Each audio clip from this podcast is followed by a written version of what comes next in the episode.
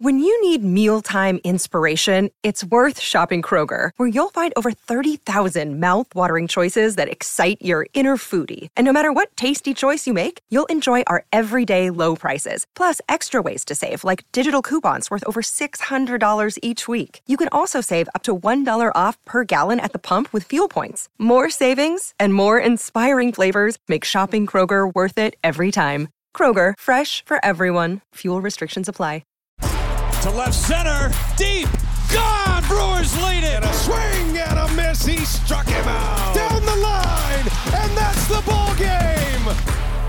Welcome to episode five of Brewers Unfiltered. It's Sophia Minnaert, Adam McCalvy, Tim Dillard. We're all back with you season is fully underway. We're on the first road trip, got the first homestand through of the schedule. It was a great homestand for the Brewers. Five wins for them. They won both of the series against the Mets and the Cardinals. And along with that, Adam and I got a chance to sit down with Corbin Burnes for an exclusive interview last week after his second start. So here's our chat with Corbin. Enjoy.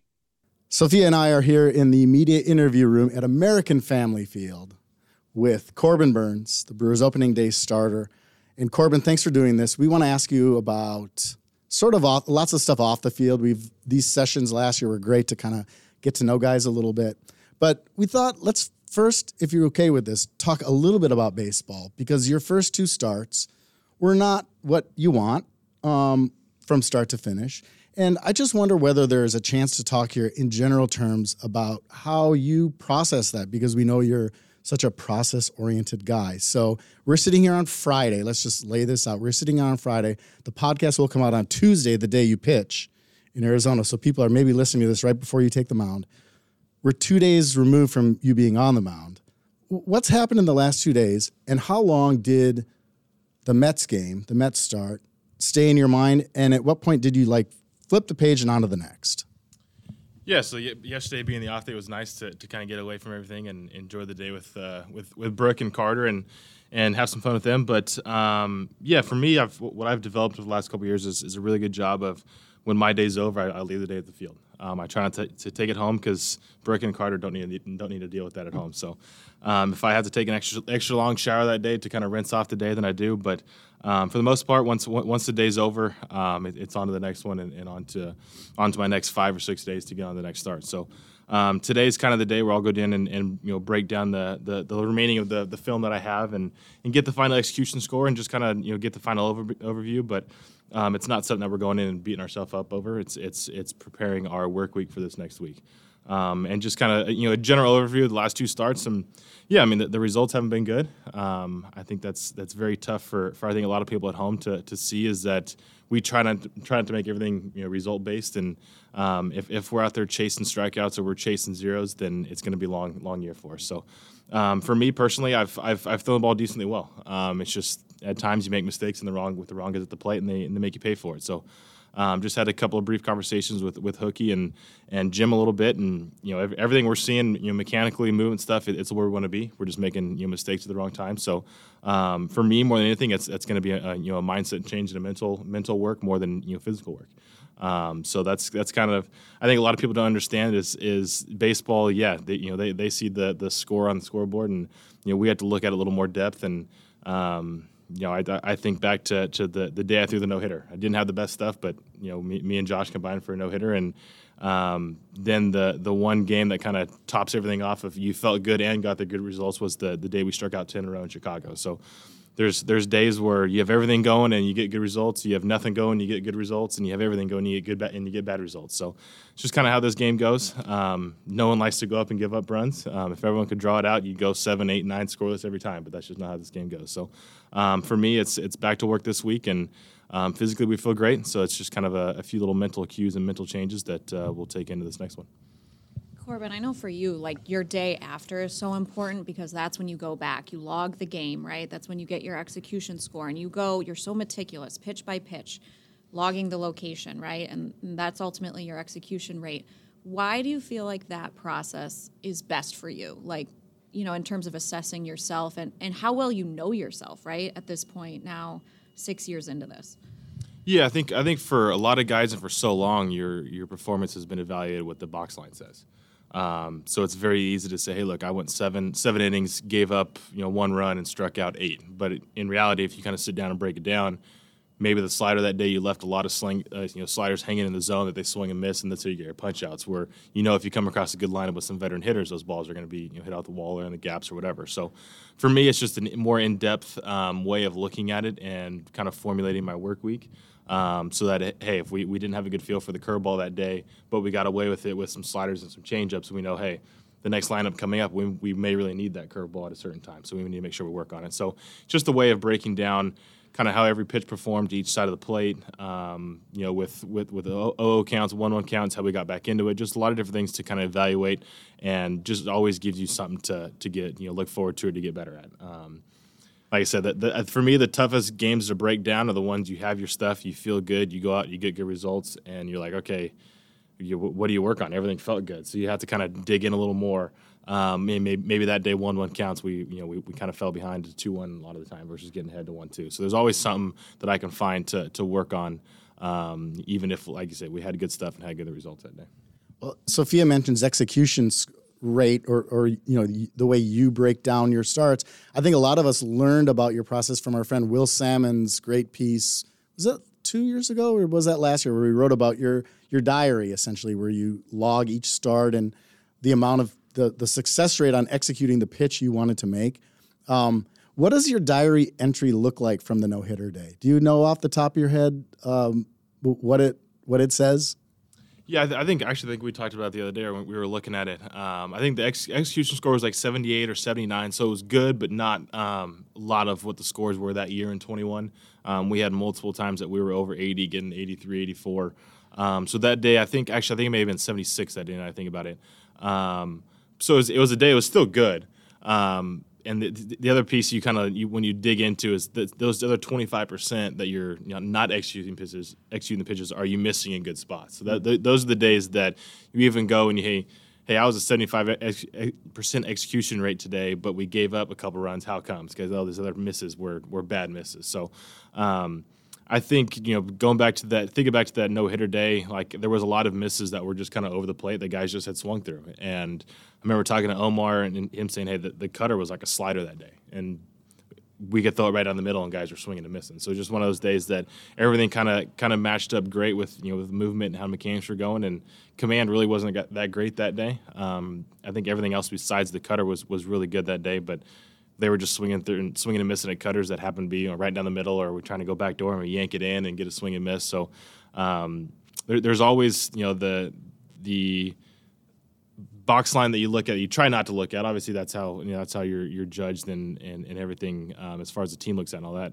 aspect of it. But for me, it's about the you know the execution score, what I can work on, and where those misses are on when we're not executing the pitches. Do you keep a diary as a kid too, or is this a uh, endeavor that you began when you got into pro ball? No, I, I started this after uh, after 19. So this has only been, gosh, we're going on what our fourth season now doing it. Do you, how much? How often do you go back and look at it? Like in terms of say these division teams that you've now seen. I mean, a dozen plus times, right? We, I mean, like we talked about the Cardinals, mm-hmm. right? Mm-hmm. How many times you faced them last year? How many times you've seen these hitters now? Is it is it still a good resource for you to go back and revisit some of those? Yeah, it's, it's always there. Um, there's not a ton of notes um, about the game, in particular about certain hitters. Um, that's more that I have in, in my game plan notes, which are which are separate from the from the uh, the journal. But um, yeah, there's some things you know I'll, I'll write down. Um, you know what, what I want to do better for that next week. So you know if we're, we're going out for a bullpen that day, um, if I want to kind of remind myself what you know some if it was a um, you know, attack plan type of thing that I can work on in a bullpen. Um, or it could just be, hey, we just got too sped up that day. We need to work on you know breathing techniques and slowing back down. So um, it's one of those things that it's good to look back at um, if there's a common issue that's coming up and seeing, hey, we're trying to fix it the same way every single week and it's not being fixed. So we need to try to try to dig in here a little bit and find a new new technique. Uh, but for the most part, it's one of those things that we kind of log and it's just like a for me, it's it's just about tracking throughout the year. Um, you know, when we go through those stretches of, hey, we are not throwing the cutter good to the glove side. Um, you know, what are some of the things we worked on? Um, but for, yeah, for the most part, it's just there in case we do need it. Um, but there's not a ton of times that I'll go back and back and look at it unless I really have to. Okay, let's rewind all the way back now. You're the pride of Bakersfield, California, and your dad worked in agriculture. um, on the business side mostly. But did you grow up around farms? This is a good Wisconsin question. We're bringing it full circle. A little bit. So I mean, growing up in Bakersfield, there's farms around you everywhere. Um, you know, my dad has been in been in ag ever since I was born. Um, you know, he's done everything from from nuts to citrus to to now um, wine and and you know, nurseries. Um, so he's kind of done it all. So I've I've kind of learned you know bits and pieces about everything. So it's kind of fun when something comes up and I can give some guys some some notes on some wines or you know citrus or some nuts or something. Um, you know, I've, I've learned picked up some stuff over the years, but yeah, there's there'd be days that um, you know in the summertime go to work with dad and just see what he does and you know, drive around the field and he's cutting open oranges and. Um, you know, checking almond trees, whatever it may be, just to, to kind of see how the crop's going. But um, yeah, definitely, definitely did did a little bit amount of time um, you know, walking around some some fields for sure. It sounds like if we have a charcuterie that we need to put together for a party, you're the guy. I, I, had to go to my wife on that one. She, she she's the charcuterie girl. Corbin, I mean, when you were growing up, like, did you have jobs in that in any of those areas, or were you strictly sports and school focused? I was strictly you know, sports and school, and um, in in in the summertime, um, you know, I was fortunate enough to, to be playing sports and traveling around and doing stuff and playing with friends. So I, I, I never worked in in that aspect of it. Um, always been you know a little interested in it, um, just because it's you know there's there's so much ag that goes on in Bakersfield, and surprisingly, you know, a lot of you know what comes you know the U.S. is, are you know consuming in citrus or nuts or whatever comes from from that Central Valley area. So it's kind of learn, cool to learn about that and learn about your history and your roots a little bit. But yeah, I was I was fortunate enough to to being playing sports. Um, gosh, every day of the, the summer it seemed like we were doing something, whether it was golfing or, or baseball or football or whatever. I mean, and you, you bring that up. You know, your golf background is something you still really enjoy doing. I know in the off season or when you get a chance to in the season. I feel like this topic comes up a lot with like multi-sport athletes, right? And maybe kids that want to focus on baseball at a young age. Can you share kind of just what your experience was growing up, playing all those sports, and maybe kind of what ultimately ended up happening? Yes, I played just about about every sport you could think of besides soccer. Um, you know, I, I, grew up. Probably the first sports that I played were were, were baseball, golf, and hockey. Um, hockey actually had a really big following in Bakersfield, so I played hockey for a long time, and and really for for a long time that's what I wanted to do. Um, until it got to the point where it's time to time to start traveling to do hockey. Um, and all my friends went and played football. So that's when I started playing football. So, um, you know, played basketball in, in, elementary school and junior high. Didn't play basketball in, in, high school. Really only played um, football and baseball in high school. So, you know, once you start getting over too many overlapping sports in, in high school, your high school coaches don't like it too much, and they, they want to make sure you're there for all the preseason workouts and everything. So, um, once I got to high school, I kind of had to pick two, and and went with um, you know baseball and football. But you know, loved still loved hockey, still loved football.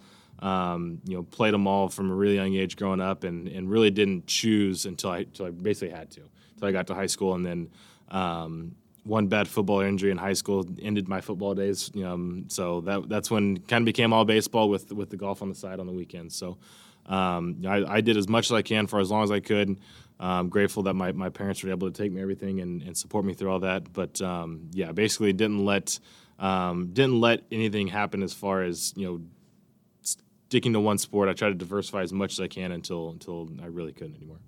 Well, I think this will surprise no one. For a pitcher, you were a quarterback in high school. Yep. And it also should surprise no one that you're really good at golf because pitchers are like great at golf always, way better than position players. Uh, how old were you when you broke par? Ooh, that's a good one. That's um, gosh, probably probably eight or nine. Like it was. oh my god. Yeah, it was. It was oh, that's my average per hole when I golf. No, it was it, it was it was pretty early on. My, we uh, I, I still me and my brother and uh, pretty much Tuesdays, Thursdays, and Saturdays every week during um, during the summertime we'd go out with my grandpa and they they had a men's group out there that we would there would be I don't know 14 or 15 of us out there playing and so you get in, in little little little gambling games when we were like you know nine and ten years old with with all the old guys out there. Um, and yeah, and that's that's that's where kind of we learned to play golf all the time. We also played in, in a bunch of small like junior tours, um, you know, which would be one day a week, um, typically on like a Monday or a Tuesday or something. So we were playing in those with with kids our age, um, me and my brother. But um, yeah, I remember, geez, my first hole in one was I think about when I was seven or eight years old, and wow. and and uh, yeah, was was consistently probably breaking par by, by the age of nine or ten. I don't play near as much as I used to. I'll, I'll play a couple rounds a year, and um, I, am at the point now I can go out and I can I, I can still break par without playing, but the more you know, if I break par one day and I go out there and try to play a couple days a week, then it gets worse for a while. So I'm I'm good at playing the one round a month and, and going out there and being being right around par and being happy with it. Who, who else on this team is like is a great golfer? Uh, Woody's Woody's pretty good golfer. Um, Wade Miley's pretty good golfer. Um, I'm trying to think of who else I've played with. Um, I think that's all I've played with on the team. No position players. I'm telling you, what's wrong with the hitters? I don't want to mess up their swing. well, the only position players I, have kn- known that have played, um, you know, a decent amount for the last couple years was uh, Travis Shaw played played a decent amount. Uh, Moustakas played a decent amount. Um, JBJ. JBJ. played a lot. Um, Omar Narvaez played a little bit. Um, so yeah, there, there's a couple position players over the last couple years that have that have played a decent amount. Do you feel like, um, for as mentally focused as you are, you know, and that's a huge part of your process. Do you think golf or baseball is the more difficult sport mentally? If like if you can, you know, project yourself as a pro in both sports. If if I'm thinking pro in both both sports, probably golf. Um, only because I've gotten to play with. Um, I've played in the uh, the, the pro am in Phoenix the last couple years, and I've gotten to talk to a lot of those guys, and I actually got to talk to their their mental coaches, um, which those are kind of the guys I, I, gravitate toward now, which is kind of strangely enough. But um, yeah, so I've gotten to talk to those guys a little bit, and yeah, I mean the the thing with golf is. I mean, these rounds are five, five and a half hours, so they're having to try to stay focused for five and five or five and a half hours. And as a pitcher, we do it for maybe two, two and a half. Um, but these guys have a lot more distractions. You're hitting a shot, and you've got maybe two minutes before you hit another shot. As a pitcher, we've now got 15 seconds between pitches, so it's a lot easier for us to stay focused. In between innings, you can come out of a little bit and then get back into it. So these guys are having to find that perfect routine of of trying to stay focused, but not too focused that you're worn out by the time you know the, the fifth hole rolls around. So. Um, from a pro standpoint, I, I, would say golf just because it's a lot longer, a lot more taxing on your mind, um, a lot more distractions. Um, for me personally, I go out and I play golf. I don't. I, I don't I don't care mentally about it all. I'm, I'm out there getting pissed and throwing clubs and stuff stuff I don't do too much on the mound. But uh, for me, it's I'm, I'm, out there more having fun. When I hit bad shots, I get you know I get mad about it. Versus on the on the mound, I throw you know make a bad pitch. I'm just going back to my routine and, and trying to trying to shake it off and go on to the next one. But um, yeah, for the the pro side of it, um, golf would golf would definitely be, be difficult. So in Bakersfield, like what major what territory is that for a major league? Like what your kids you grew up with who who are they fans of? I know you're an Angels fan. That's what I'm getting to. Yep, it was it was typically Angels or Dodgers. Um, Dodgers was the closest team um, to Bakersfield by maybe 10 miles, 12 miles. So it wasn't wasn't like it was a huge difference. Um, so yeah, it was basically just kind of whoever, whatever family gravitated to, to what to what team. Um, for some reason, we always went to Angels games growing up versus Dodger games. We still went to a few Dodgers games. Um, but uh, yeah, I, I, don't really know why or, or how that happened, but um, just always grew up watching the Angels, so I, I, loved a lot of the a lot of the Angels players. Well, the thing I, I, it's in your media guide. It says your favorite players were Nolan Ryan and Jered Weaver, mm-hmm. and I love that because if you could pick two, the two most different pitchers, at least Weaver by the end, yep. you know, where he was really pitching. Um, they're they're just different styles. Um, do you remember as a kid what drew you to each guy? So I think it was uh, Nolan Ryan because of the big fastball, um, big big strikeout numbers, um, pitch for so long, um, and then Weaver. It was it was it was kind of the mindset, the nastiness on the mound. Um, yeah, he was up there pitching like he still had 97, 98, even though it was more like 85, 86. So that was kind of something that I that I kind of gravitated toward. Um, and then watching you know videos of Nolan Ryan, knowing that he was kind of that same kind of nasty kind of way, and that's that's how I wanted to be. Yeah, I, I, I didn't want to be up there the guy that was kind of under the radar. Um, yeah, I wanted to be out there, having that presence felt on the mound, um, and knowing that hey, once I'm up there, it's it's game time. and It's time to go. I was going to say, where do you feel like you've landed now? Like the pitcher you are today. Are you more like Nolan Ryan, or are you more like Jered Weaver? I would I would say pitch stuff. Um, I I don't think Weaver would be a great comp. I think I'd be doing myself a disservice there. But as far as the, the mental side of it goes, I think they were both um, very similar as far as how they how they attacked, and you wouldn't have known it that you know Weaver threw 85 and Nolan threw 100. Your dad told me last year, two years ago maybe, that uh, Cal Ripken was also an influence on your career. Can, do you remember that story? Yes, yeah, so that was so. My brother, um, he's, he's, two years younger than me. They played in the Cal Ripken World Series um, when he was maybe 10 years old. I think I was 12, um, and and obviously the the league was named after Cal Ripken, so he had to make some sort of appearance, and so he kind of he just talked to every team, and this was obviously he was he was done with his playing days, um, but just kind of talked about his big league career and what it took to get there, and um, yeah, he was a guy that he he played freaking every day, like it, it didn't matter what was going on, and so I think that was kind of his message of. You know, it doesn't matter how size you are, you know, how, how big you are, what size you are, you know, how, how hard you threw, how far you hit it. Um, if if you know if you wanted to play, you had the right mentality and the right attitude, you can go out and play every day in the big leagues, and that's what he did. Are there? I mean, I know you're extremely focused on you know yourself and your work and your process, but on days that you're not starting, are there other pitchers across the league that you like to watch or that you like to check in on, or maybe you want you know that you you like to follow? Not a ton. Um, I don't find myself watching too much baseball outside of our games. Um, you know, strangely enough, I, I watch a lot of golf videos, and and if you came to my house in the morning, there's fishing on every day. So that's those are kind of my two things to escape from from baseball. My wife hates it. Um, like today, we watched seven hours of fishing before I came to the field, so she was probably sick of it. Um, You're not watching the Masters. I, I, watched a little bit of the Masters. Uh, the Masters is tough to watch. You, you have to have certain certain channels and certain subscriptions, and the Masters make it really tough to, to watch. Um, but usually there's there's either some golf or some some fishing. Usually fishing on the TV, which drives my wife crazy. Um, but yeah, so I, I, don't watch a ton of baseball, and you know, I'll, I'll, check some scores every now and then. I'll check in to see how Hader's doing. Hader's obviously a good friend of mine, and some other guys that are I'm friends with across the league. I'll check in every now and then. Um, but yeah, for the most part, I'm not not really watching baseball or you know, don't keep up with it too much fishing has drama, right? I mean, was it was it last year that there was the big cheating scandal with people yeah. shoving weights down the fish, you know, down the mouth of the fish? That, that was in walleye fishing. Yeah, that's uh, that, that's more of a that's more of a Midwest. Um, that's that's a, you guys are used to walleye fishing. That's that's that's not me. That's we, we don't we don't see that fish down in Arizona. Do you fish with uke? I haven't. I've so I've gone um, fishing once with Uke, not out on his boat, um, just a little local pond that he knew. He knew the guy that owned it, so we went out there and had fun. And, um, yeah, Uke's, Uke's great. He's he's probably even more fun out, you know, talking fishing and talking life than he is at the baseball field. So uh, definitely definitely gonna get him out on his boat one day. He wants to take me out there, um, and so I think uh, I think that's the plan when when San Diego comes to town here in a, I think it's at a month or so. Um, I think us and me and Hader are going out with with Uke, so it'll be fun. Yeah, Hader told us about that the little secret fishing spot. So let's be sure not to tell anybody where it is. But but um, Corbin, I was going to say in general, you're, it doesn't surprise me to hear you say that you don't go home and watch another West Coast game. Like with Sophia and I, when we talk to you, we hear a lot of like work life balance, which is a good corporate buzzword. But but some ball players like eat, sleep, live baseball, and it seems to me like you're the kind of guy that when you leave the field, like it is Brooke and Carter, and and not baseball. Is, is that something that you've developed, or do you feel like you've always kind of been that more of that kind of guy? That's definitely something I, I developed more um, af- after the tough 2019. Um, I think baseball was was taking over too much of my life, um, and knowing that if I was going to have a long long career in this sport, I was going to have to separate it.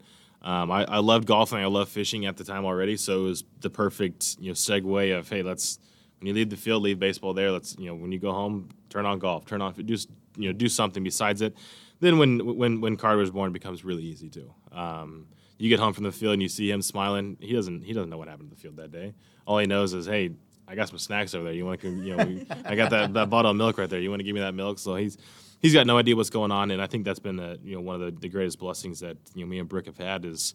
Um, you know, when when the workday's over, it's it's it's all Carter. You know, he's he's up at eight o'clock in the morning. It's go time until he goes down for his nap, and then I come to the field, and then she's got her hands full when he wakes up from his nap. So um, it's it's become very easy to to separate baseball and life, and um, gosh, I think but we have more fun. Personally, I have more fun right now at home with with Carter and and seeing him grow up and, and the craziness that's going on at home versus versus being at the baseball field. Um, you know, I think that's as bad as it sounds, um, you know, baseball is still a game and I love it and it's fun, but um, it's it's still a job. We're still out here, you know, trying to perform the best we can and, and, have a job, and job's always stressful. So when you can go home and, and de-stress and have fun and, and see him play with the dog and chasing the dog around, he's finally walking fully on his own now, so he chases the dog around everywhere. It's the greatest thing ever. So um, it's it's it's just really fun to go home and, and see him grow up and eventually he's going to want to be in the clubhouse every single day. Um, so that's going to be even more exhausting because I'm having by myself. But um, yeah, it'll be fun. It, will be fun, and just just watching them grow up and you know the, the, the future kids that we we end up having, um, it's going to be the same type of thing. Corbin, we were talking about that the other day. Is like your mornings before you come to the field, you're like, sometimes that part is harder, the harder part of my day than coming to the field and doing your job. Um, but just with Carter and the age he's at, he's just over one now. As you said, he's starting to walk, he's more active now. How fun is this stage for you and Brooke? And like, what are the things that you guys like to do with him when you're home or even when he's on the road with you guys? Yeah, it's really. I mean, it's it's it's really you know we've talked to a lot of parents and you know they say like one and two is like the best time because anything you do it's either hilarious or it's super fun. So you, I mean, we, we we find ourselves doing the, the dumbest things around the house just because he's laughing. So you just keep doing it because he's he's still laughing. Until eventually he quits laughing you're like hey what are we doing? Like oh okay let's do something else. So it's it's just fun. Um, you know, he loves being outside. So the first couple weeks we've you know first week we've been here has been tough because it's been cold and windy and um, you know, Brooke was having him outside for three or four hours a day when in Arizona, running out back and chasing the dogs. So um, it'll be nice once the weather warms up here to, to get him to the playground, get him to the park. Um, you let him run around, be outside again. But um, yeah, right now it's it's kind of shuffling between the rooms. If he gets he gets bored of one room and starts to get fussy, you take him to another room. So you just kind of spread the spread the toys out around the house, or tell the dog to go run around, and he chases the dog for a little while. So it's it's uh, it's it's definitely fun. Um, you know, we, we love getting out of the house, and the kid loves to eat, so we can go to any restaurant. He'll sit there and just eat, and we can enjoy ourselves and have a meal. So um, he's been a, been a very easy child. If I ask you his favorite spot, will it be too many fans showing up to try to get an autograph? He's, he's still his favorite spot is whatever mom brings, and we can we can sit there and, and enjoy a meal. So eventually, he will have a favorite spot. Um, you know, we'll, we'll, we'll figure that eventually, but right now it's whatever mom brings, and as long as you've got enough of it and you can keep giving it to him the entire meal, he's happy. When's he going to start fishing and golfing with you? He he smacks around the. He, has got the plastic clubs at home, so he's still getting there. Um, he's, it's now that he can stand up on his own, he's starting to, to get a little more interested in it. Um, he, he doesn't like swinging a bat. He likes throwing the ball more than swinging the bat. So I don't, I don't know if he, he got that from me or what. Um, but fishing might might still be a little while. That takes a little bit more patience, a little bit more focus. But um, yeah, that's that'll be definitely something that we do a lot of this off season. Speaking of years, not really. Can you believe that it's almost five years since you debuted in the big leagues? That's it's it's crazy. You know, my, my wife brought it up the other day that yeah, I think we're we're going on. Yeah, is this this the sixth part of the sixth season in, in the big leagues? Um, so it's it's crazy that you know it just seems like the other day we were I was calling her and when we were in Colorado Springs that we, she so happened to be visiting when I was in Colorado Springs um, for like four or five days and happened to hit the call when she was there. So she got to help me pack. She's like, remember that day we were scrambling to pack up the you know the apartment because we were, we were jumping on a plane to to go to Milwaukee that day, which when then I think spent more days on a plane, uh, more time on a plane that day than anything because then we went to Miami that night. So mm-hmm. that was a that was that was a lot of lot of traveling that day. But um, yeah, it's crazy to think back of, of how quickly it's gone. Um, obviously, we missed part of the season with with the COVID year. Um, so that kind of made that year go really quick. But it just seems like every year just goes quicker and quicker, and you know before we know it, we'll be be free agents, and, and whatever happens happens, and you know.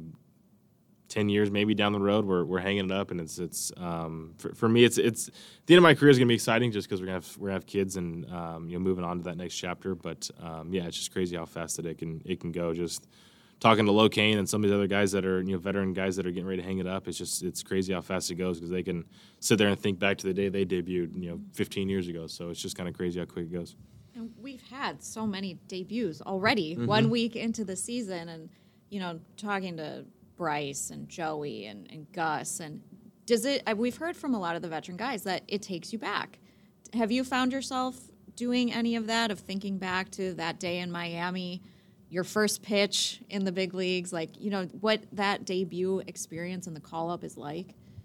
Yes, I think we were in the we were in the clubhouse the other day in Chicago, um, and Gus was talking about how he punched out. Um, was it Hoerner? I think he, he struck out for his first strikeout or something like that and he's and Wade's like, "Oh, you'll never forget your first strikeout." And Wade was saying his first strikeout, and I was like, "Wade, to be honest, I have no idea what my first strikeout was." He's like, "What? You don't remember?" I said, "No, it was against the Marlins. And it was guys that were coming up and down all year." I said, "I, I don't know." So we had to look it up. Um, it was actually it was Bryan Holaday, um, who was the catcher at the time, but mm-hmm. I had I had no idea. Like I was like.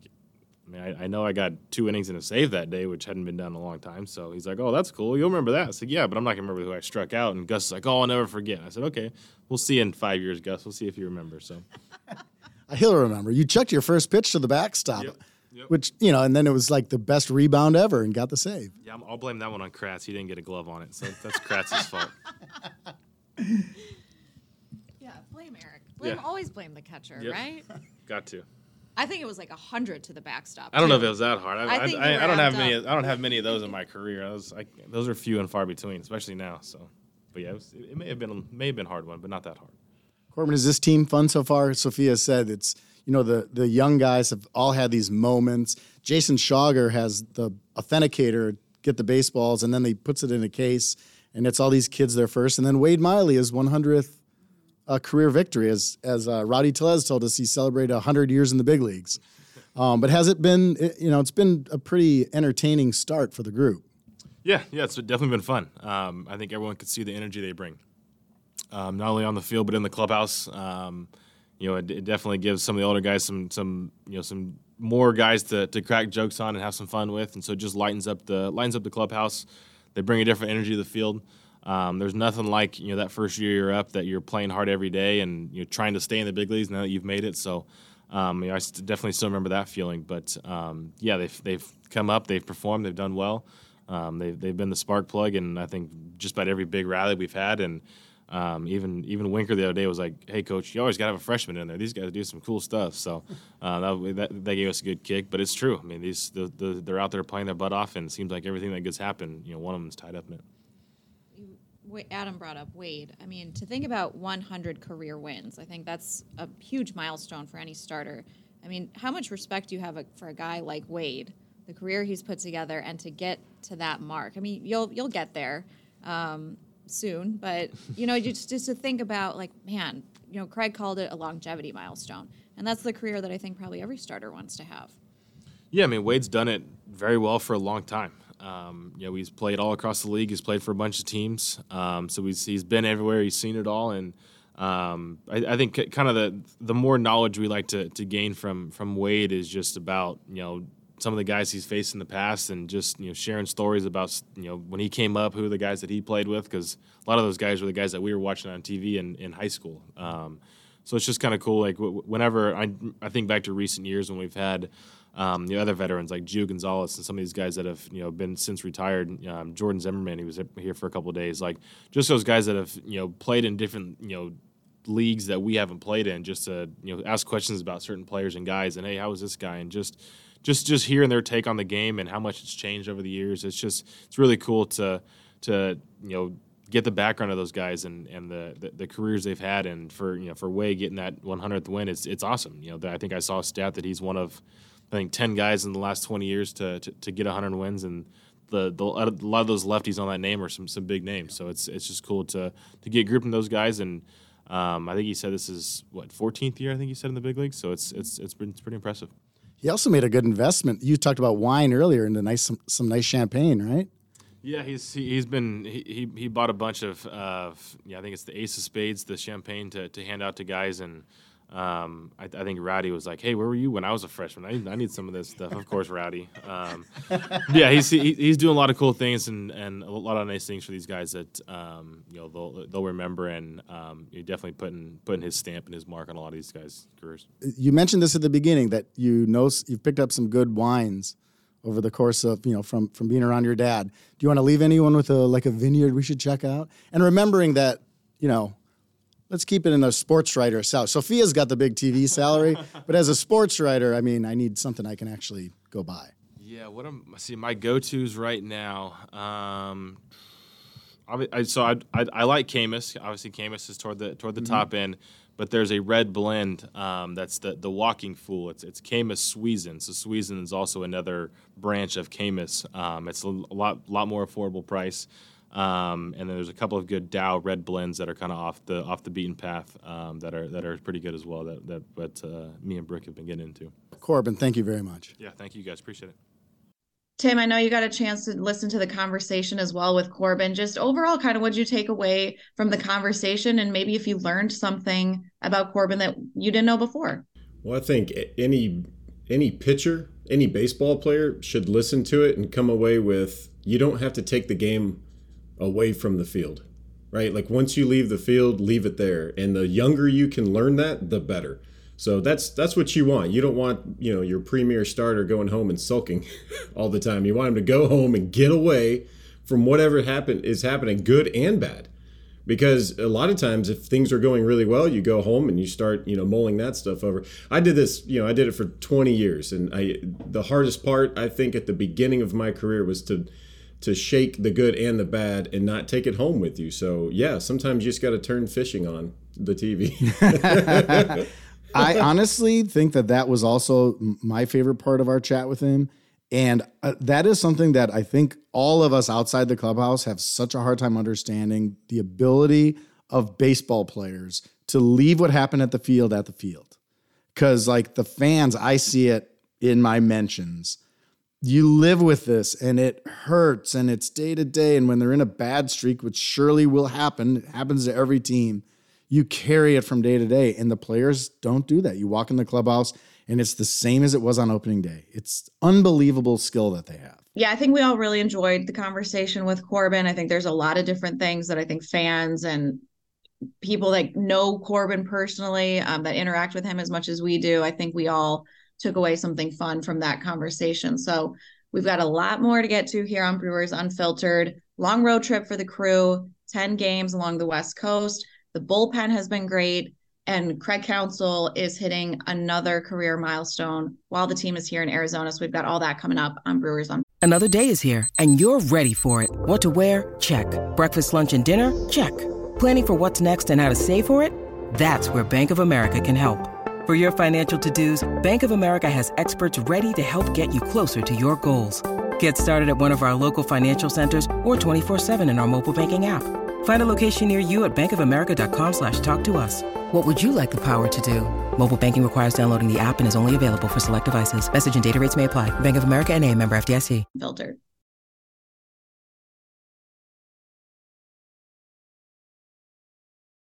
All right, Tim and Adam. So tonight, Tuesday, as we're sitting here in Arizona, Craig Counsell is going to set a new franchise record for games managed passing Phil Garner with 1,181 games, going all the way back, of course, to May of 2015 when he was hired as the Brewers manager. Now, in his ninth season later, here we are. He's setting this milestone. Of course, last year was really the big one when he became the all time winningest manager in Brewers history, also passing Phil Garner. So, I mean, it feels like it, we do a lot of these milestones, right? And Craig doesn't love to talk about these milestones, but he was willing to talk about it a little bit yesterday. Um, but to do this one, right? It's this is a longevity milestone. Um, now in his ninth season, what do you guys think about just that number um, and that milestone, and and Craig just leading Brewers baseball for this long? Well, I'll I'll speak um, to I remember when he took over that job, Clayton Kershaw pitched against the Brewers, and the Brewers won Counsell's first game as a manager. And Tyler Kepner from the New York Times wrote a really cool sort of profile of Counsell this week as he reached this big number. And if if people haven't seen that, I would highly recommend checking it out. Tyler is one of the best writers in baseball, first of all. So everything he writes is worth checking out. He always finds such a neat angle. Um, but but it was interesting to hear Counsell talk about like I don't think he knew if this was going to be a long term assignment when he took that job, and it was also really interesting to hear him uh, or read him talk about that. You know, it's a reminder that he had not managed or coached. He came into this from a player, then transitioned into being a special assistant to Doug Melvin. And remember, he learned all the different facets of the front office. He went to scout ASU games with Zack Greinke. He learned about arbitration. He learned about contract negotiation. And it looked like maybe his future was going to be in the front office. And then this situation came along where the Brewers felt like they needed a change after the way 2014 ended and, and 15 began.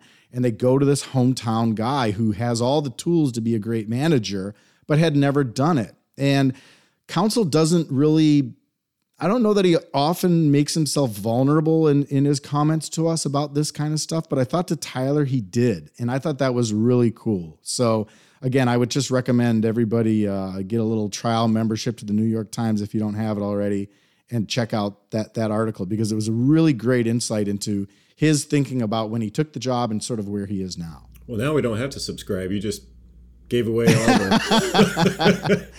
all the good stuff in there. Thanks, Adam. Hey, gonna, sorry, sorry, New York right Times. No wonder they're everything. failing. I'm giving away all their stuff. Unbelievable. Yeah, they're gonna find you. Um, I, I, mean, already he had a legacy when it comes to Brewers baseball. Just uh, what he did as a player, and you know, I was lucky to be teammates with him. And yes, he to me he did have all the skills. He had all the skills when he was a player to be a manager. You don't stick around baseball this long and not pick up you know some sort of facet from every position, every angle of the field, um, including coaches. So I, you're right. Maybe he didn't think it was going to be a long term thing, but I don't think anybody's surprised that he was you know excelled at it. And what I think is really good is just knowing him the way I know him is he probably doesn't think much of it other than he measures it with the people that he's come in contact with, his coaches, his players, you know, the the, the village that it takes um, every day and the hard work that they put in to make this organization what it is. I mean, that's he's the you know he's pumping the the blood through this entire you know culture of Brewers baseball. Like it stemmed from him when he came in. He set the tone, and he still does that. So to me, that's you know the legacy as a player, and now the legacy as a manager. I mean, he's solidified himself um, in, in Brewers you know fandom and culture forever it was interesting to hear him kind of follow up on those comments that he made in the New York Times article to Tyler um, yesterday here in Arizona when he was asked about it, and he he reiterated a lot of that same stuff. He said, "Look, like." You don't go to school to become a, a major league manager, right? There's no program for this. You don't learn this. Adam said, you know, he didn't have any previous coaching or managing experience but what he does know is is people you know and we talked about that of like he knew that the Brewers were important to him and he wanted to make the Brewers important to the rest of the state of Wisconsin. He mm-hmm. wanted to make the Brewers relevant. You know, he that's what continues to drive him, right? Is he knows how much he cares about the organization and the team, what it means to him personally, and what it would mean to win, right? With this organization and what it means to the fans and what it means you know just the the community.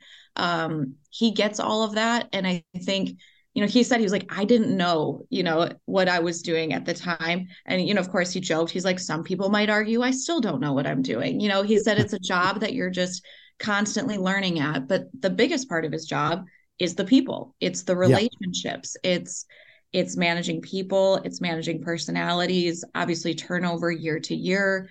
This one's this this season has been a pretty significant one, you know, top down, and even when you look at the active roster. So I thought it was really cool to kind of hear him talk about that. Um, he doesn't get very nostalgic. We know that he doesn't like to reflect too much on that stuff, but um, it is a big number and it's it's very cool to see him do it so. Well I'll, one thing that people don't get to see and i think this is reflective of the Counsell influence the nameplates in the lockers at american family field. Did you guys notice this?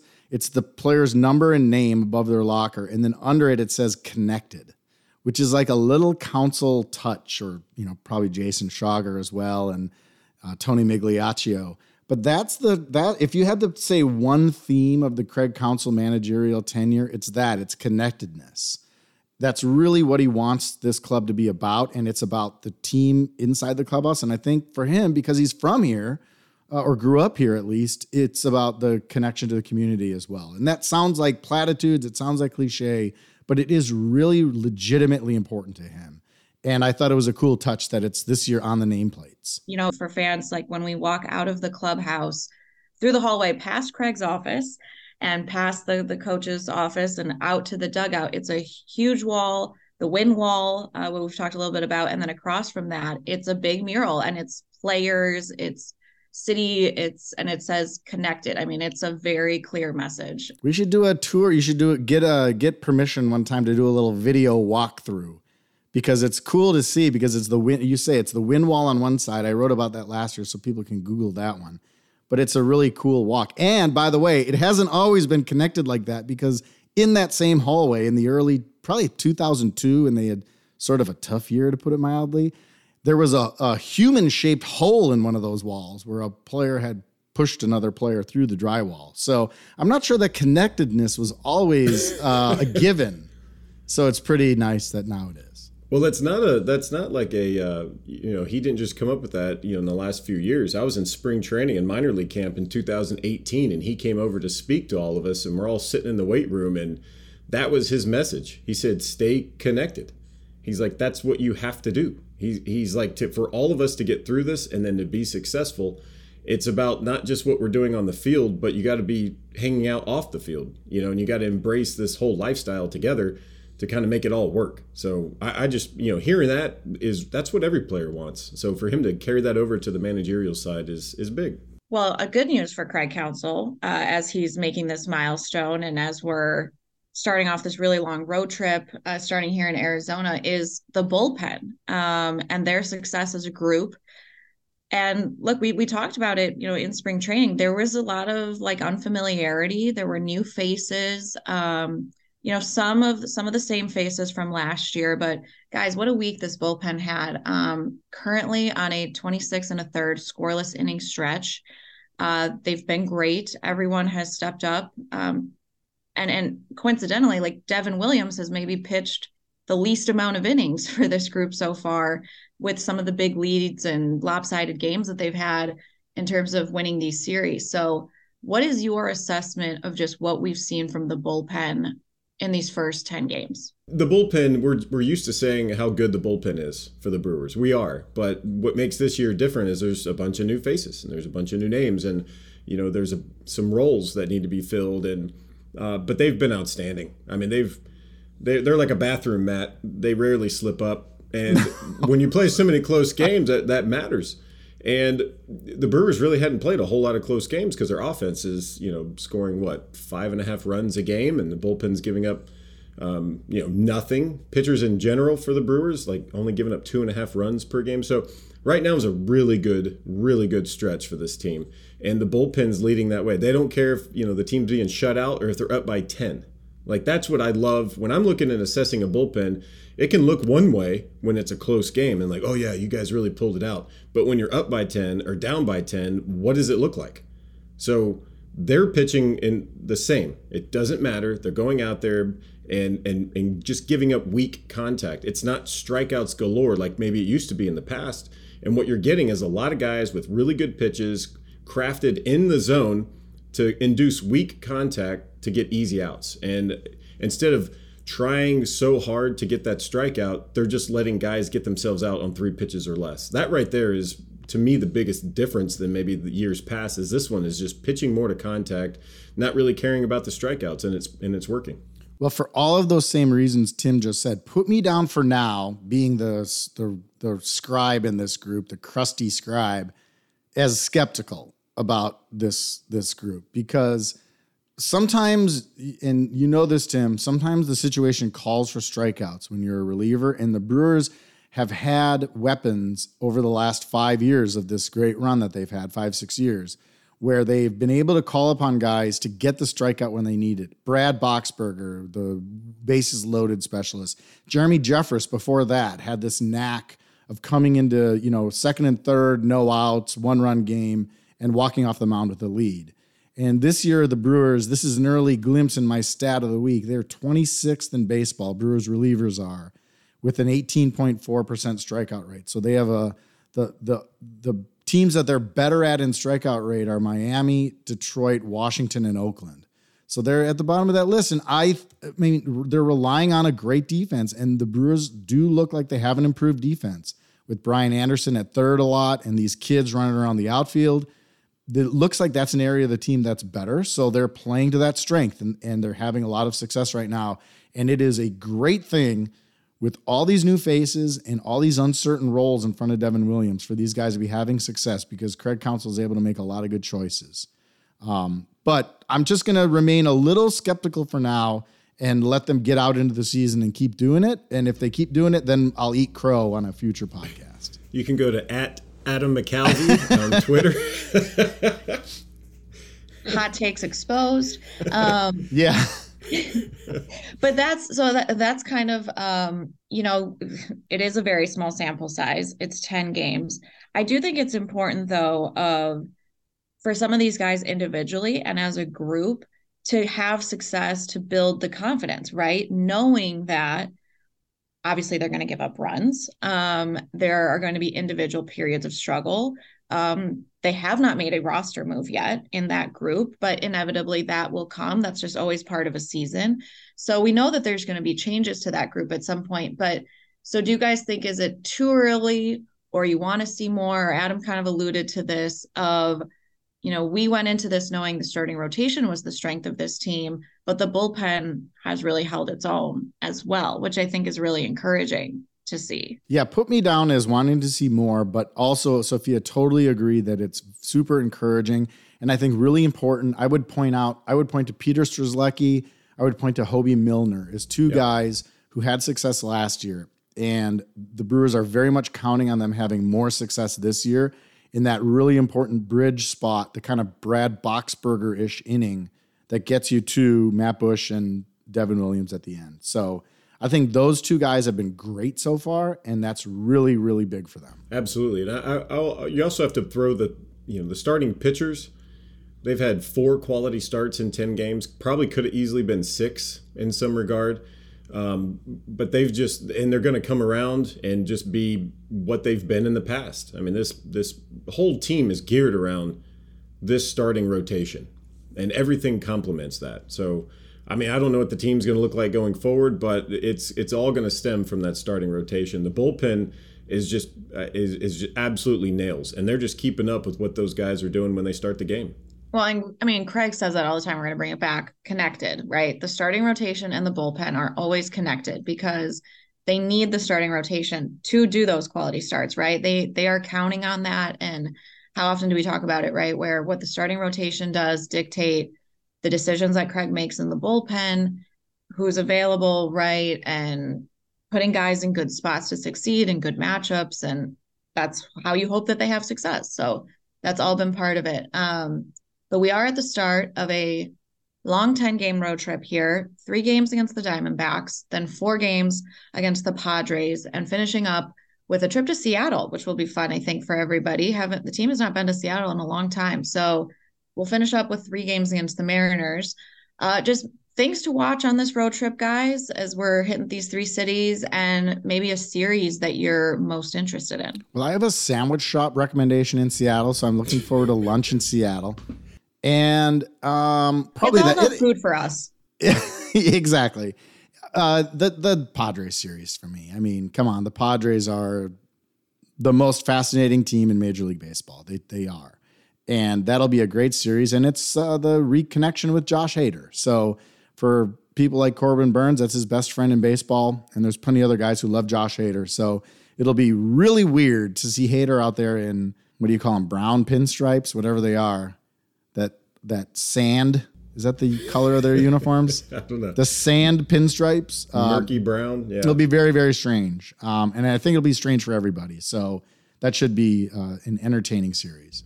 Yeah, I'm going to say the Padres series too. But I mean, those are good reasons. But for for me, it's different. I think I'm looking at it strategically, and I'm looking at is the Padres don't have Joe Musgrove and they don't have Fernando Tatis Jr., who they're probably both of those guys could be coming back in the next couple weeks. I think Tatis is coming back the 20th of this month. So I mean, they have a chance right now to say, hey, maybe they're not as as lethal as they could be, and now you have a chance to maybe you know get gets an extra win in there than, that maybe those two guys could influence. So anyway, I look at it more strategically. Like they have a chance to go through there to San Diego and and and put up some W's. That's that's big moving forward. Uh, yeah, I mean, I think I think the Padres is always going to be a, a, good series. Um, they, you know, they were very active in the off season. Um, and again, they're going to be a very different looking team in the second half when you get Tatis back, like Tim said, when you get Musgrove back. So I think what's been interesting about the April schedule overall is it's it's been a very challenging schedule for them. I mean, you look at the homestand; they had to go through the Mets and the Cardinals, um, both playoff teams, both of the better lineups in the National League. The Diamondbacks, uh, with their young talent, feel very similar to the Brewers in terms of like young, athletic, speedy outfielders. Um, they have good pitching as well. If it feels like the Diamondbacks really took a turn, and then now you've got the Padres again, just like a juggernaut lineup in the National League. So I think we're learning a lot about this pitching staff too, about like they're being tested right away. Um, and then I think Seattle will be fun just because team has not been there in so long. And again, this is part of the balanced schedule that we've talked about a lot. Is like we get to see some of these guys that we haven't really gotten to see up close. So I'm excited about that one. But we're going to take a quick break here on Brewers Unfiltered, and then we're going to finish up with our rapid round, our stat of the week. Adam kind of already alluded to mine, but we got a Uh-oh. lot more coming up here at oh. Brewers. I always do that. I always steal your guys' stats. I'm so good at that.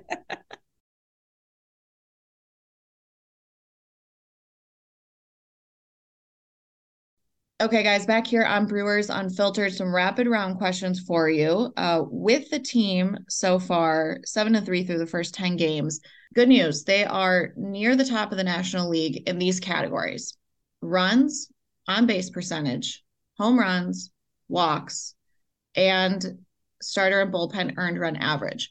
So, which of these stats are you betting to be the most sustainable for this team moving forward? Tim, you're our stats expert. Tell me stat the the the local stat rat. Um, well, I think the safe guesses I wrote down is going to be walks um, that the the hitters get. They just they they they've shown a track record of that going back to last year. They're doing it again. Doesn't seem to be any signs of slowing down at all. And then starter ERA. You know they have you know so many good starters. Um, I, I think that's going to stay consistent, and you know, hopefully everything does. The offense and hopefully the defense is there, but I'm going to say the hitters taking walks and the starter ERA. Yeah, I'll, I'll go. The total safe bet for me is starter ERA. This is a team built on the starting pitching. They've got some really encouraging early starts from Wade Miley. They didn't win the one obviously Monday night because they didn't score a run, and um, Tom Haudricourt is the one who taught me you, it's really hard to win a game when you don't score. So um, yeah, I carried that with me through my career. But but I think it's really encouraging and really important because with Aaron Ashby now down for potentially the entire season, at least the vast majority of the season, and with Adrian Houser still out but starting to work his way back, but coming back as a reliever, they really need those top five starters to be durable and make their outings. And so far, um, you know, good signs in in little snippets from all of them. Um, so I, I'll definitely say starter ERA. I will say starter ERA, and I will also say on base percentage, just because I think what we've seen from this offense is it is more. I mean, we, they have they're certainly capable of hitting their home runs, but I think they're we're seeing a lot more contact and the walks combined. I think it just will hopefully bode for good things in terms of a consistent, strong on base percentage. So I'm going to go with those. And then, of course, the cheese head. We would be a failure of a podcast if we did not discuss the cheese head. We're all wearing cheese heads right now as we talk to each other. we should. People can't see that, but we are. People yeah. can't see it, but we are wearing cheese heads. Um, so you know, on the homestand, we got to see the the home run cheese stud. It came out Tuesday night. They picked a great night to bring it out, even though it had been sitting there for days, just begging to be used. Even after Brice Turang's grand slam, they didn't use it. But Tuesday night, when they went back to back to back, off of Max Scherzer, uh, and then followed up with two more, five homers on the night for them. We've now gotten to see the Cheesehead a lot ever since that night. So when you think about all the home run celebrations, where does the Cheesehead rank for you guys? Well, are they taking the Cheesehead on the road? We need to know that. Okay, it is. Okay, just confirmation. Yeah the cheesehead has traveled. To- and it was at Wrigley. It just didn't get used. It was cold and they didn't hit any homers. The Brewers and Blue Jays were the only teams to not homer in the opening series. And now the Brewers have made up for it. And we asked about that about why didn't Turang get the cheesehead after his home opener grand slam? And uh, the best answer I've heard is they forgot. Yeah, I, they just didn't think of it. I think everyone was so caught up in the moment. You oh, know, yeah. I think it was just such a monster moment. And then the curtain call and everything. I think they just forgot. I think they were overwhelmed. Well, I mean, it wouldn't look as cool if he does a curtain call and he's got to take the cheese head off. Oh, that's perfect. Is that better? That would honestly yeah. make it like even more like uh, go even more viral. Yeah, that would have been cool. Well, what's your? Do we have to say our favorite? Is that the idea? Yeah, or just um, oh, what do you think about it, or where do, what do you think about it? Do you do you like other home run celebrations more? I'm a fan of the home run celebration. I think it's cool that each team kind of has their own thing. The Angels have this helmet going on. The Orioles have uh, what are they calling it? The hydration tube. It's a beer bong that's repurposed as a as a water hydration celebration. I mean, hydration is very important. So Yeah, yeah, yeah. it's great. Uh, I I fully support the Orioles. I think it's cool teams doing that. It's totally fun. I mean, I don't know if we were talking about this before, Tim. Like, I don't- you do it when you're down twenty to nothing and you hit a solo homer? It's a little weird. I don't know. Teams just have to navigate that. Yeah. But I for Brewers celebrations, the best one um, for me was um, well, I know what Tim's gonna say, so I'll stay away from that one. But it the uh, I thought the Fielder Braun boxing thing was really cool because That it was was cool. just two star players, and it just was a time in Brewers history where so many cool things were happening that um, it was a little bit of the team had had great life at that time, and it was uh, it was it was something really special. So that that one stands out to me as probably the one that I like the best. Well, you saw it like 80 times in one season. Like, that's a lot. You you always had to watch too to like oh someone's gonna like miss and actually Miss, I know. I was, everybody's holding their breath. Um, I'm going to say the big one is, it's got to be Prince when he hit the walk-off homer in 2009, jumped on home plate, the bowling, I guess it was like the bowling pin thing, and everyone fell. And I was sitting at home watching. I didn't get called up that year. I just thought that is the coolest thing ever. And I wish I was a part of it. I wish I was in the back, being the bowling pin that kind of hangs up for a second. Like you, oh, is he going? Is it going to fall? And then, and then just eat. Counsell That'd was like one of the last ones to go, but he did it. He did it. It's just That's so a cool. Morry Gash photo, by the way. The AP photographer is named Morry Gash, who caught the famous photo we've all seen of that. It's great. It's actually in a book I did called Milwaukee Brewers at 50 that I rarely mention and and didn't really do much promoting on, but but it is in that book. Is this a plugging rapid round? Oh, I, I mean, no, I, I I just never mentioned that I did that, so I just wanted to throw it in there. We did get yeah, it. I. I think it's funny that what? How long ago was that? Uh, Fourteen years ago, and think about all the flack that kind of came from that. Like He oh, got he got it? plunked the next year in spring Yeah, training are by you Barry? Zito with a Look curveball. Yeah, curveball. Well, I just, I mean, I think at that, especially a walk off, like do whatever you want. Like that's, that's, you know, there's, it's okay to do that. But if we're doing, you know, shameless plugs, we got to plug this podcast as well. So, yeah, if get a chance, send us a review and give us a five star review as well. Thank you. All right. That plug deserves a five star review. Yeah, yeah. um, yeah, I mean, look, the, the Brewers, we, they love they love a good home run celebration. I mean, like, we've seen claws, we've seen the Infinity Gauntlet glove. We um, remember Hernan Perez had like a confetti gun at one point. I mean, they've come up with so many different versions of this, but I, I think it's funny to hear the players talk about it. Like, I think when you're coming from anywhere outside of the state of Wisconsin, they're like, yeah, never seen one, uh, never worn one. It's just like so foreign to them, but obviously it fits. And I do kind of think I do like that part of it. It's just it's very, very true to Wisconsin, you know. And we're seeing him in the stands now. I mean, you get him at Packers games, but I, I don't. You don't often see them at Brewers games. And now, when you look around the stadium, you're seeing cheeseheads. yes. Sophia, you're probably glad the home run bell is gone. Seems like you're, you're down in the dugout right next to that bell. In every game, they're just ringing this bell for you. Super loud. Yeah, I, I was. The, the bell was just okay.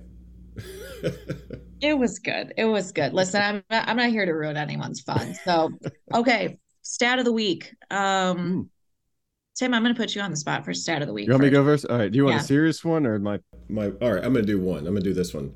It my uh, stat of the week is eight.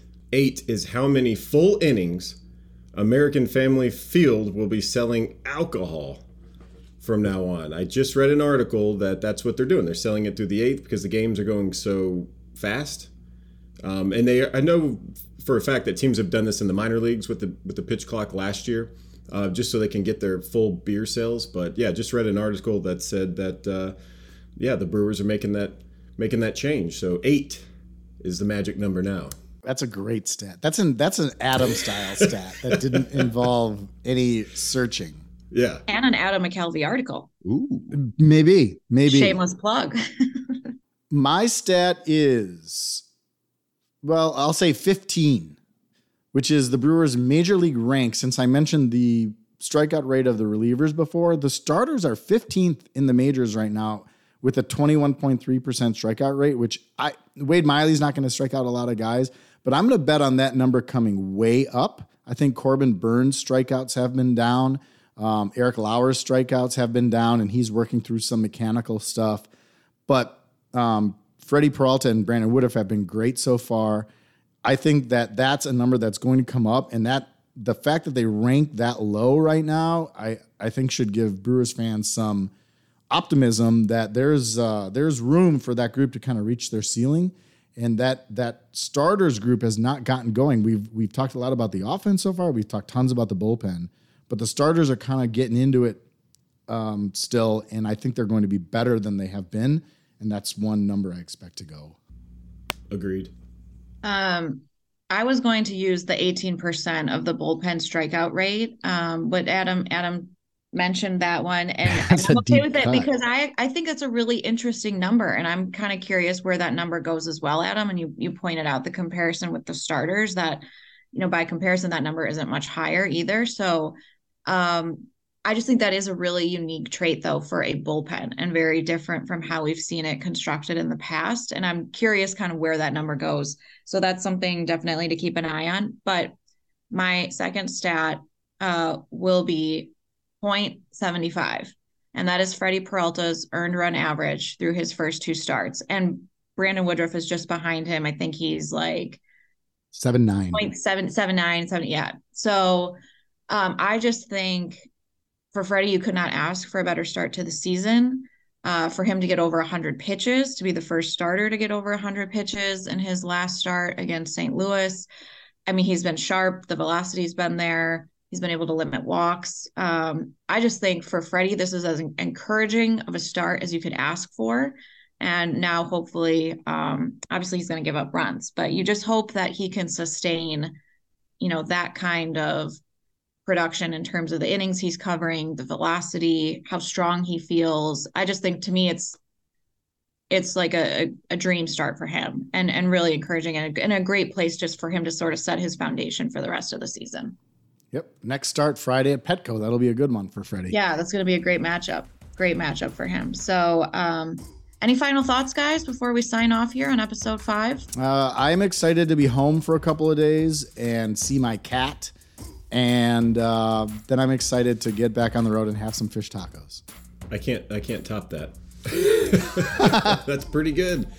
Yeah, I got nothing. I, I, just I enjoy watching this Brewers club. I I think they I think they're they haven't even reached their potential yet because there are so many individuals that are going to make just such a big contribution contribution. I don't think we should end the podcast without saying the word William Contreras. I think he's done a fantastic job and it would be a travesty if we didn't say his name in this podcast. Good job. Yeah. Yes. So I did my I did it. Yeah. Yeah. Um, all right. Well, that's that's a wrap for episode five. Thanks so much for joining us for this week, listening in. As always, you can follow us and our shenanigans during the week um, at Tim Dillard, at Adam McCalvy, at Sophia Minnaert on Twitter and Instagram and all that good stuff. And of course, we hope that you're following the Brewers as well on all of their social platforms. So thanks for ch- tuning in, and uh, we'll see you next week here on Brewers Unfiltered.